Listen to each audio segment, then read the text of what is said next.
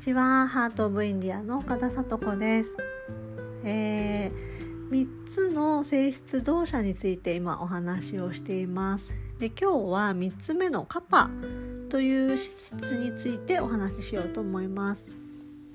でカパは五大元素の中の、えー、水と土の要素がくっついた性質です。でどんなこう特徴があるかっていうと水と土なのでこう湿ってたり重いだと冷たいっていう質があります。でこうねあの土水を含んだ土をイメージしてもらうと分かりやすいと思うんですけどこうどしっと冷たい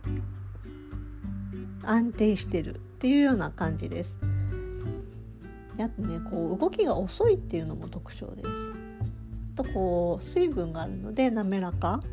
っていうようなあの特徴があってで体の中ではあのこう関節が動く時にこう中にゼリーみたいなのが入ってるんですけどああいうのもこうカパの質であとこう粘液鼻水とかね体の中のそういうこう滑らかに動動かしてくれるようなところだったりあとはあの結合する力があるのでもう体の構造骨とかなんかそういう構造そのものもカパの、えー、質からできています。であのー、こうねバータとかは動きがあってとにかくもう安定性がないのに比べてもうカパは一番こうどっしりと安定してるっていうのがとてもこう特徴でなのであのカッパがねすごくいい感じで出てる時まあ人で言うと人のこう特徴で言うとあのすごいこう安定してる人。あんまりこう何かが起こっても動じないような感じだったり寛容さがあったりコツコツと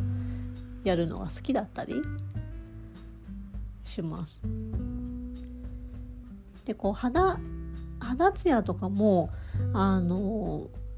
水分がすごい多いので滑らかな肌だったりこう色が白いとかねきめ細やかな感じの、あの人が多いですカパが多くカパを多く持ってる人は。それであのー、こう人の一生こう生まれてからどんどんどんどんこう年を取っていくその過程でもこの3つの動作の優勢になるこう時期っていうのがあってで生まれてからしばらくは、えーとね、カパが優勢なんですね。でこう重い安定した質なので結構赤ちゃんがねずっと寝てたりとかするのはカパの質だというふうに言われてます。でそこからあのー、こうやっぱ10代を超えてくるとどんどんどんどん今度はピッタが増えてくるんですね。でこう情熱的ななんかこう好奇心を持ったりやる気を持ったりとかしながら、あのー、バリバリ働くような時期が、まあ、50代とかそれぐらいまでこうピッタの時期が続いてでそこからどんどんバータが増えやすくなってきます増えやすくっていうかバータが増えてきますでねあのどんどんどんどんこうシワができてきたりこう乾燥しがちだったりそういうふうなあのふうにこう年を取っていくっていう大きく分けたそのこう一生の中でもそういうのがあります。なのでこうカパはこう重くてちょっとこう気だるくて眠いみたいなのカパの質ですね。でなんかそのカパが増えすぎるとなんかこう不快な症状として出た時どんな感じかっていうともう重すぎて動く気が起きないとかだるいとかねこう寝ても寝ても眠いかあの変化を嫌うので受けられ変化が受けられなかったりあとはもうこう重すぎて執着心が強くなってきたりそういうこうあと免疫のあれあの質もあるのでアレルギー症状が出やすかったりこう痰を含む咳ちょっとこう喉に絡むようなあの感覚があったり鼻水がこう出やすかったりむくみが出てきたりそういうのがちょっとこうカパが増えすぎちゃったあの症状ですね。それでえっ、とですねカッパの季節っていうのは春なんですよ。それであのこうカパがたまりやすい食事っていうのがあってでこう重たいものってやっぱりこうカパの質が多いので重いものを取り体に取りすぎるとカパが増えるんですね。でも冬って寒いのであの脂肪分があるものとかこうちょっとお餅とかそういうどっしりしたものをこう食べたくなるし、まあ、食べた方がいいんですけどそれをこう冬に取りすぎて体の中にカパの質を溜めすぎると春になって暖かくなってきた時にそのちょっとこう重たかったりねっとりしたようなそのカパの質が外にこう春とともに溶け出してこう出てくるんですね。でその出てくるっていうのはすごくこう自然なことで当たり前のことなんですけどこう過剰に取り入れたものがこうたくさん出てくると例えばこう花粉症のような症状だったりあのアレルギー症状とかあとよくねこう春は眠くて眠くてたまらないとかありますよねなんか春になってくるとだるいとかあれがカパの、あのー、性質ですね。なのでこうもともとカパ体質の人とか結構いつも冬に食べ過ぎちゃうんだよねっていう人とかはちょっとこう冬のそういうこう重いものあのクリームたっぷり脂肪分たっぷりのこうチーズと牛乳のグラタンとかそういうのを食べ過ぎない方があの春もしねそういうあの花粉症とかの症状がですごい出やすい人はちょっと冬の間から気をつけとくともしかしたら春のその症状が楽になるかもしれないです。であとそのあのカパの質を軽くする方法としては動くですねとにかくあの動くのがこう億劫になっちゃうんですけどカパを動かすためには運動するってことです。であとはちょっとこう精神的にあの新しいものに挑戦してみるとかそんななんかこう大げさなことじゃなくてもよくていつも同じ道を通ってるのをちょっと違う道入ってみようかなとかいつも同じものを食べてるのをちょっと違うもの食べてみようかなとかそういうちょっとこう新しい風を入れてみるっていうのもおすすめですね。であとそのカッパが増えてる時はこう昼寝をしないっていうのは大切です昼寝しちゃうとまたどんどんどんどんカッパがこう重くなってきちゃう増えてきちゃうので昼寝をしないであとこうバータと同じように冷たいっていう質があるので温めてあげるっていうのもとてもいいですでもバータとは逆に湿度があるのであんまりこう湿気があるようなのはあのおすすめじゃないです。でこう私はバータ体質なので乾燥がそう苦手なんですね。なのでサウナとか入る時もスチームサウナじゃないと入れないんですよ。こう潤ってるところじゃないとすごい苦しくなっちゃうんですけど多分カパの人はスチームサウナだと体がこう重くなっちゃうかもしれないですね。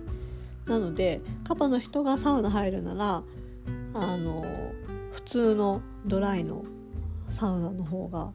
多分心地よく感じるのかなと思います。でもね温めてあげるのはあの両方とも大切ですね。でピッタの人はサウナとかこうあんまり入りすぎない方がいいですね温めすぎない方がいいです。であともう一つこうカパの人あの甘いものっていうのもすごいカパをこう上げてしまうので甘いものを控えるっていうのも、結構こう乱れてる時はね大切だと思います。甘いものでなかなかやめられなかったりするんですけどでもちょっとこう控えてあげるとあの症状が楽になったりします。でえー、っとこうカパの時間帯なんですけど6時から10時っていうのがカパの時間帯。朝の6時から10時。夜の6時から10時なんですけどえっ、となのでこの朝の6時より前に起きた方がスッと起きやすいです。私もねなかなかあんまり朝得意じゃないので6時前に起きれる時と起きれない時があるんですけど最近は特に1回5時55分とかに目が覚めるんですよ。でこうなんか元気な時はスッと起きたりできるんですけどでもあまだ5時55分かって言って二度寝すると結構ね寝ちゃうんですよ。でそれはこうカパの時間帯に入るとやっぱ体が重くなるんですねどんな人も。なのでこう6時前に起きるのがいいカパの時間よりも前に起きる方がいいって言われててでそのこう朝のでもその6時から10時の間って体の中のカパが外にこう出てくる時間なんですね。なのでアイルベーダでは朝起きたら特にこう舌の上にあの、白いちょっとこう老廃物が出てくるんです。でそれってそのあのいらない体の中の老廃物なんですけどそれを下のあのクリーナーで掃除してあげるといいっていう風にあの言われてるんですけどまたその朝にやるといいことってそのカパの時間に体の中にから外に出てきたものをあの取り除いてあげるっていうやるといいことリストっていうのが結構朝あるんですね。でそれはまた朝やるといいことっていう別の機会にお話ししようと思います。でそれはそのカパの時間だからってことですね。で夜の6時から、えー、10時もカパの時間。でこれはまたこうだんだんだんだん体が重く安定してくる時間なので本当はこの10時より前に寝るのがそのままこうスーッと寝やすい時間になります。で10時過ぎちゃうと10時から2時はこうピッタの時間になるのでその10時からえー、それ以降2時はどんどんこう体が代謝をしてくれる時間なのでその間にこうしっかりと寝るっていうのがこうおすすめなので朝は6時前に起きて夜は10時より前に寝る。なかなか難しいですけどね。でもなんかこう体をちょっとこう調子まいで整えたいなっていう時とかあとちょっとこう期間限定でここのあのこれから1週間はちょっとこうデトックスの時間にあの週にしようとかこう決めてそういう時にそういう生活をちょっとね期間限定でやってあげるとかそういうのってすごくあの自分の体にとってもあのいいなっていうふうに思うので是非試してみてください。でこれであのバータピッタカパのお話3つしたんですけどあのみんなさんどうこの3つの質は必ずあるんですね。でもまあその割合がこうもともと違っててでその自分がもともと多く持ってるものってやっぱり取り入れすぎると乱れやすいので結構不調となって出てくるものが自分のやっぱりもともと生まれ持った体質と結構こうリンクしたりしてます。でもあのアイルベーダで私もこう勉強してそれをこう元に自分の体を感じたりする時によく思うんですけど全部当てはまるんですよ結局自分に。あこういう時もあるなとかあ分かる分かるとかこう全部当てはまって多分皆さんもそうだと思うんですね。でこうよくネットとかでもその動作チェックみたいなこう自分の体質チェックとかあるんですけどそういうのも一つの目安になるんですけどあんまり細かくやってるとやればやるほど自分の体質がわからないって何何なんだろうみたいになっちゃうんですけどでもやっぱこう全部持ってるしあの季節によってもそうやって変わっていくし周りの環境と本当にこう同じものでできてるのでリンクしてるのでで特にあのバータ体質の人は変化がすぐ変化するんですね動きが早いので。なのであなんかちょっとピッタが乱れてるからピッタを抑えようっていうような時があってでそのあのー、抑えてあげるようなちょっとねこう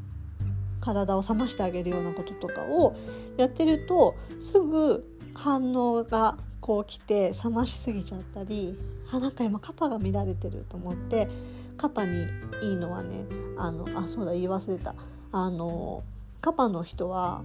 温かいものもいいんですけどちょっとこうピリッとしたものを取るのもおすすめです。生姜とか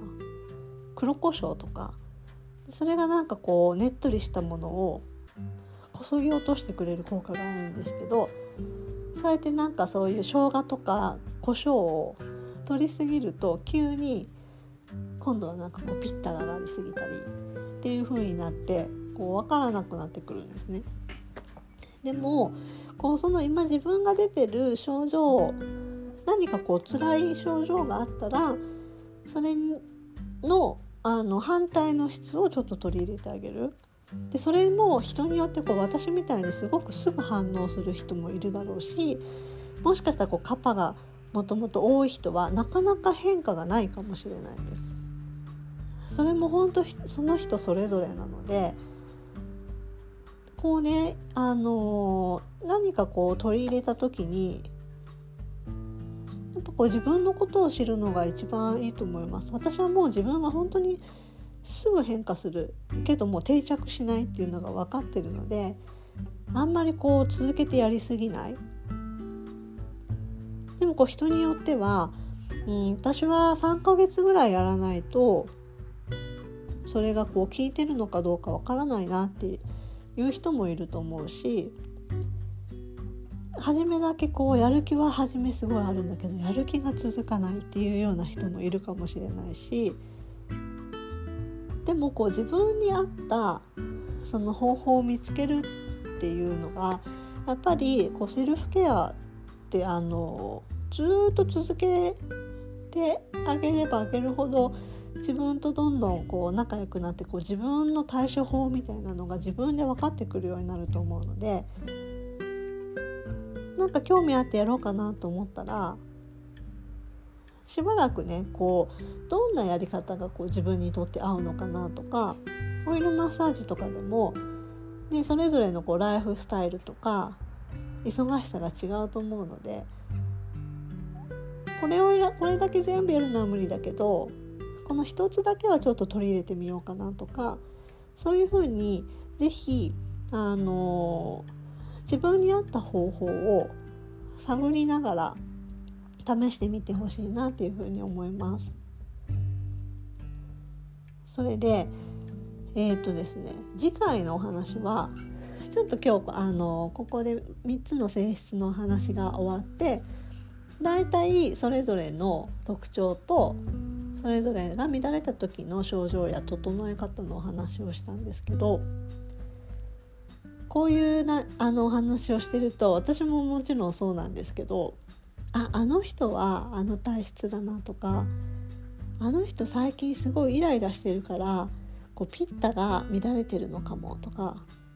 いうふうにこう人のことをいろいろこう観察したりあの人はこうこれっぽいなとか当てはめたりするんですね。でそれは全然別にあのいいことだしいろんな人がいるなっていうのであのいいと思うんですけどこうね自分のことを差し置いて人のことをこうどうにか変えようとしたくなるんですよ。人っていうのは私もそうなんです。自分はすごいいろいろ乱れてるのに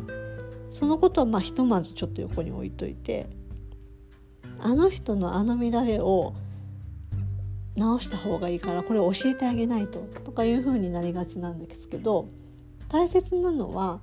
まずは自分を整えることが大切です。で次回はなんでまずは自分を整えるのが大切なのかなっていう話をちょっと私の体験談も交えながらお話ししたいなっていうふうに思っています。じゃあ、えー、今日はここまでにします。ありがとうございました。